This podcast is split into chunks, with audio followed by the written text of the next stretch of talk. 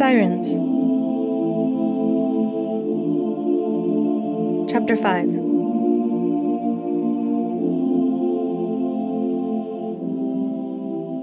The ranger station grew colder. Marianne cautiously left off bracing the desk to find the thermostat. After a worried moment, she heard the furnace kick on. Only the faintest light came in through the cracks around the desk and door. Paper shifted under her fingers. Corkboard. Pushpins. Light switch. Do you think that's a good idea? I don't know. What do you think? I don't know. I thought you would. Why? He shrugged. You threw that rock. I throw water on fighting dogs. That doesn't mean I know anything, really. It's just all I could think of at the time. The ranger station was tiny, made even smaller by pamphlets, posters, and notices crowding the walls. Pens and papers were scattered on the floor, and a black phone. She dove for the receiver. No dial tone, even after frantically tapping the buttons on the cradle and fiddling with the jacks. Matt held up his cell phone. Anything? No signal. Do you see a radio? There was a thump that shook the building, and Matt shuddered. It sounded like something was dragging over the walls.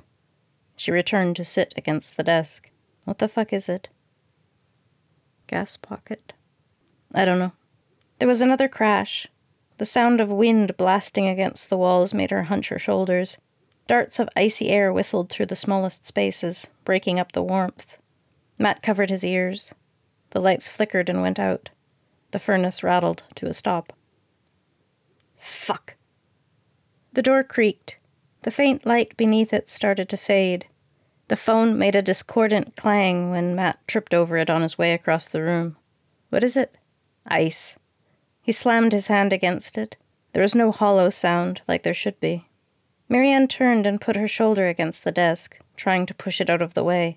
Matt joined her. The desk didn't move.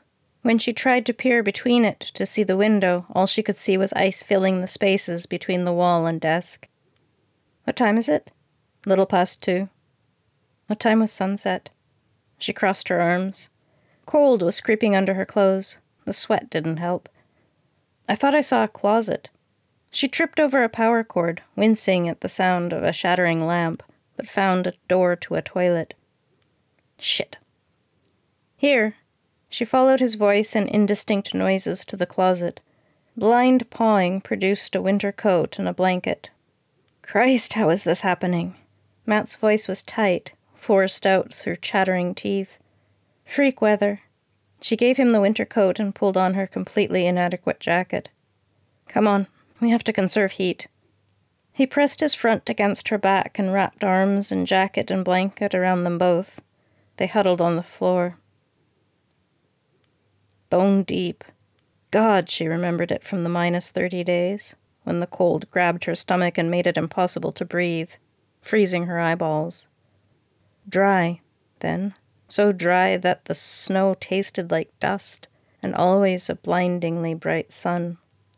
It was cruel how beautiful the coldest days were. Jesus, fuck, fuck, how is it so cold? Matt rubbed her arms. Thanks. For what it's worth. Worth a lot. Can I ask a question? Uh huh. This what happened up there? Up in Prince? No. No cold.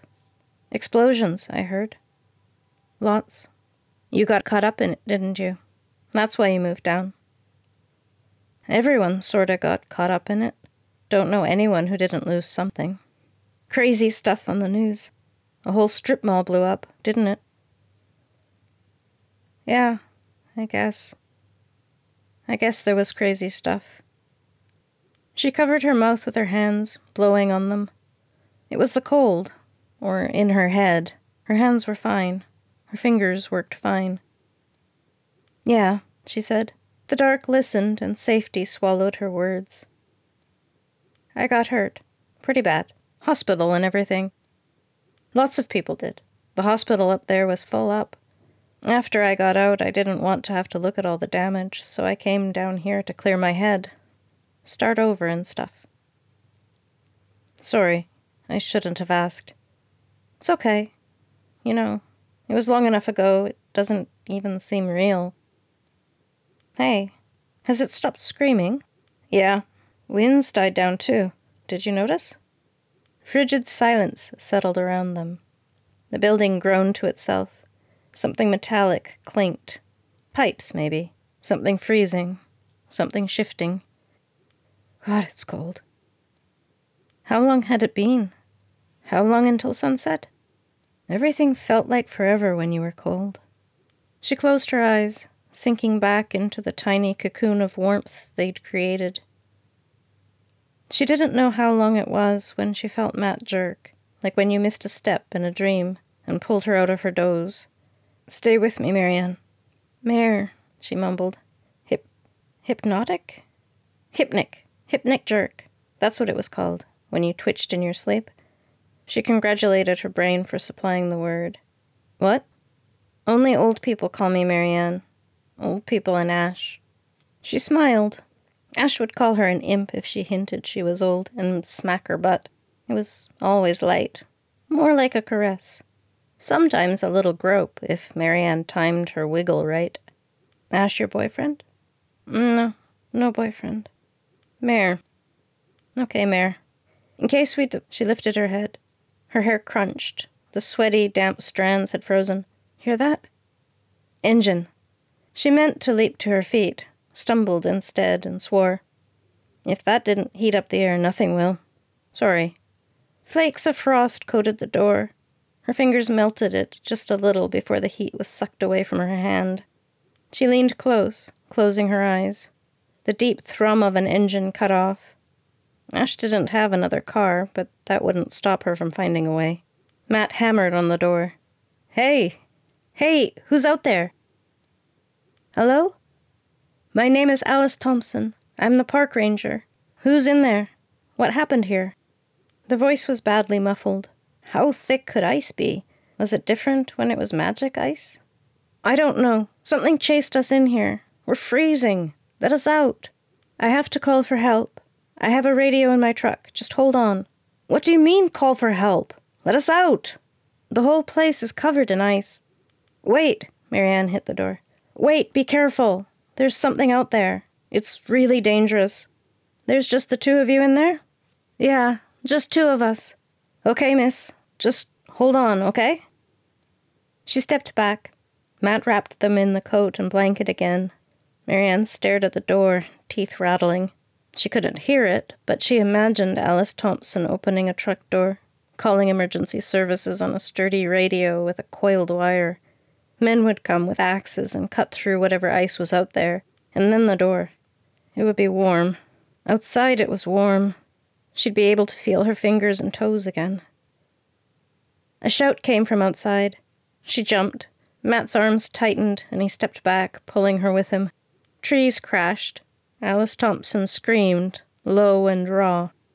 Their eyes rose as the sound flew upward, trailing out of range. The silence pulled at her nerves. She didn't trust it at all. Matt pulled her back against the wall by the closet. Marianne covered her head as the ceiling collapsed inward. She braced herself, expecting a blow, a bit of roof, something. The noise and the crashing slowed and stopped. Warm air flooded over her, full of wood and dust and probably fiberglass too, from insulation dangling down, but at least she felt living air again. Gouts of steam filtered the light. She squinted, tearing up. Fuck that. Fuck that. What the fuck? Matt stepped forward, blocking her view. What is it? Don't. Blocks of ice marred by broken bits of. She closed her eyes. We have to get out. She forced her eyes past the shattered bits of Alice Thompson to the ruins of the ceiling. If you boost me up, I think I can grab hold of that beam there and find something to pull you up with. What about that thing? I should do it. I don't think I can lift you. We have to go fast. She looked up. Before it comes back. Despite the warm air fighting its way in, it took some work for her arms and legs to loosen up. Matt cupped his hands. On three. He heaved her up. The wood was slick with a fine sheet of watery ice. She scrabbled at it frantically until she could hook her arm over the edge. Waves of cold and the warm air outside mingled in steamy, wet waves. She swiped at her eyes and swung her leg up to catch the edge. Got it? She grunted and rolled onto her back. For a moment she lay there, panting, wishing she could feel the sun.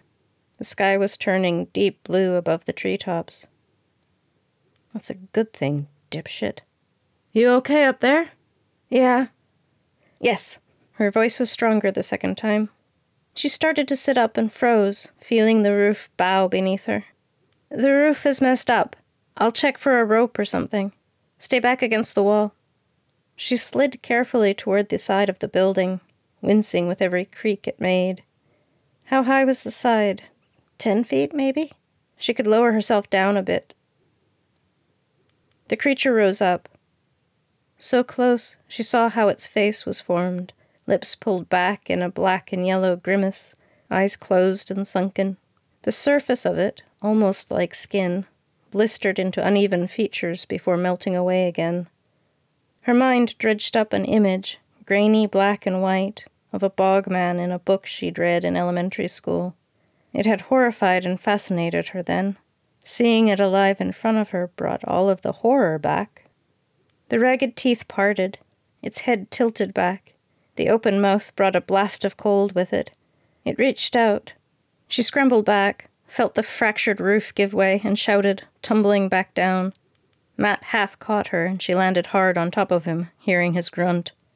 You okay? He groaned. She rolled off, shielding her eyes, looking up. The thing's fingers curled around the torn edge of the roof. Its face appeared, turning blindly toward them. It looked blind, anyway. She could tell that it knew that they were there. Christ! Matt grabbed her hand and pulled her back up against the wall.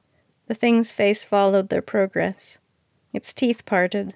Crackling spread from the center of the floor, where the shattered ice began to spread out and up, stalagmites growing up to meet the drips of ice forming on the ceiling. A sheet of ice began to spread like a dome over the ruined building. The closet. Matt grabbed the blanket and coat. They dove into the closet and slammed the door. The crackling continued, she stared into the pitch black, willing her eyes to see. There was a grating, metallic sound. She touched the frigid wall. It's the nails, Matt said. His hand touched her shoulder, and she moved back so he could wrap them up again. It's not going to help much if that wall gives, he said. I should have moved faster. Hey, it was a good plan. It worked. It was just, you know, whatever that thing is. What were you supposed to do? Fight. It was a good plan, he repeated. Maybe the wall will give way in here and we can get out. Or there's something we can use to make a hole in the wall. They searched, finding a flashlight and some emergency gear, but nothing that would be useful against a wall. The beam illuminated shelves of paper towel and toilet paper and cleaning supplies. Was there a shed outside? She bet there was, where they kept all the useful shit. I guess we can roll ourselves up in paper, he said. She trailed the beam over the low ceiling. It stopped. They stood in silence. It should have been preferable to crawling and creaking and the crackle of spreading ice. Maybe it'll give us some time to think, Matt said. Someone's got to be wondering about the ranger, or someone will come by. The ranger and the hiker, they were both thinking of the next blithely innocent person to happen along. We still have a chance, he said. Ever make a pillow for it? They made a nest out of the paper rolls and crawled inside. Cold, but not impossibly cold just yet. The building creaked to itself. I'm sorry, Mare. You told me not to. It was just. Just? Her voice. It was. You can tell me. It's okay. It was everything. It was. She held her breath, hoping he'd go on. Any information could help. It wasn't just sound. That sounds crazy. You could see it, you feel it, like. He touched her cheek. It seemed absent minded. Like a physical thing. It was just an illustration. Anyway, I'm sorry. If I hadn't dragged you along, we wouldn't be in the middle of whatever the fuck all this is. You didn't really, though. Coming here was my idea. I could have left you out of it. It was only kind of a lie. Not a lot of girls would just tackle a guy. It's cool. I mean, you are. Cold, actually. He hugged her closer. She wondered if there was air circulation. What would get them first, cold air or suffocation? Ash. As soon as she thought her name, she knew that Ash was there. She knew it. She was close. In the dark, she smiled. Ash was there. There was a low, rolling growl. She looked up at the blackness of the ceiling. I heard a growl. It might be back. Ash was always light on her feet. No, I heard it too. This is. It sounds like something else. She felt Matt tensing and twisted around, covering his ears for him. Cold flakes sifted through the beam of light. There was a muffled crash against the wall at their back, sounds that might have been speech. Matt grabbed the flimsy aluminum broom and stood up. With every fuzzy sound, he turned to face whatever made it, broom at the ready. That was kinda awesome. Something landed hard on the roof. There was a series of heavy thumps, sending a new shower of frost and dust down over them, and another scream of rage from Ash. Matt cocked his head. It's going away. She heard the crack of trees and remembered how Ash could tear through them. It's gone. It has to be gone, right? Yeah, I bet it is. Rapping on the ceiling made him jump. She got up and took the broom, tapping back. She listened to the response. Get back against the wall. She pushed him back when he hesitated, covering their heads with the coat. What was that? Morse code. You know Morse code? Yeah. I have so many questions. It sounded as though Ash was tearing the building apart. Shattering ice and the solid thunk of an axe rattled through her. At some point, the thunking stopped, replaced by tearing and cracking. A hole appeared, then white fingers curled over the wood. Marianne closed her eyes briefly, light-headed with relief. Ash pulled the wood away, ripping the hole wider. Warm air poured over her, followed by the distant crash of building materials landing. Ash's face appeared, glowing against the twilit sky. Come, my girl. She pushed off the coat. The glow could be put down to the flashlight in the night. Ripping a building apart would be harder to explain. Ash lifted her out and lowered her easily to the mound of rubble. Before she let go, she squeezed her hand. Marianne felt immediately better, then slid down to the ground. She looked back at Ash's pale form leaning gracefully over the ruins. Shall I leave you behind, then? She offered her hand again to Matt, helping him out easily. He clambered over the ice and wood. Ash jumped down, landing lightly beside her. Who are you? Where's that thing? This is Ash, my boss. This is Matt, my running buddy. What happened to the black thing? It fled. It just. He looked at the building. It was draped in ice, half melted and refrozen, like a winter locked waterfall, steaming quietly. Chunks of ice, two feet thick and more, were scattered over the ground where Ash had ripped them free. Pale splinters of broken trees traced a violent line deep into the forest. Her blouse was smeared with black goo. Go home. I'll see if I can track it. I can help, Marianne protested. Ash caught her shoulder. Take him back to the city. Her voice seemed cold. At the same time, her thumb brushed against Marianne's skin, as reassuring as she could be with eyes watching. Get warm. Check for injuries. If either of you are hurt, go to the hospital. Marianne nodded, looking over her shoulder at the ruined building, watching Ash watch them until they disappeared. The heat in the car roared on full. She let it fill the space until feeling painfully returned to her fingers. She was jealous of Matt, who took off his shoes and stuck his feet against the vent. He didn't talk. Marianne didn't feel much like it either. It was better not to volunteer things and wait until a story began to form. It had worked before. Her mom had put together the story of that night. Marianne must have gone to a movie. One of the gas pockets had exploded near her, near enough to hurt her. Flying debris or a fall caused the concussion. Whatever the impact was, it was hard enough for her to lose the pregnancy. Memory loss was common. They'd been worried, because of her hands and the blood, that someone had attacked her, but tests hadn't shown anything. So it was just a gas pocket. They made their own explanation. The city grew up around them. She slowed down, easing into heavier traffic. Where do you live? Just drop me at the park where you picked me up. I can. Okay. Yeah. Okay. He pulled on his shoes. If you're hurt, I'm fine. I'll see you. She watched him disappear into the park. She had only a general idea of where he lived. Ash might want to whammy him. They'd practiced tracking together over the winter. Ash would set a goal for her to reach, to watch for cameras, to trail some random person. She liked the challenge, even if it was objectively a little creepy. Now she pulled on her hoodie and jeans and cut across the grass, tracking him to his townhouse. She saw the light come on. Through the window, she watched Bobo greeting Matt joyously, almost as joyously as Matt greeted the dog. She shoved her hands in her pockets. Bobo's tail wagged madly as he followed Matt out of view. Maybe a whammy would be better. Remembering wasn't so great. She went home to wait for Ash.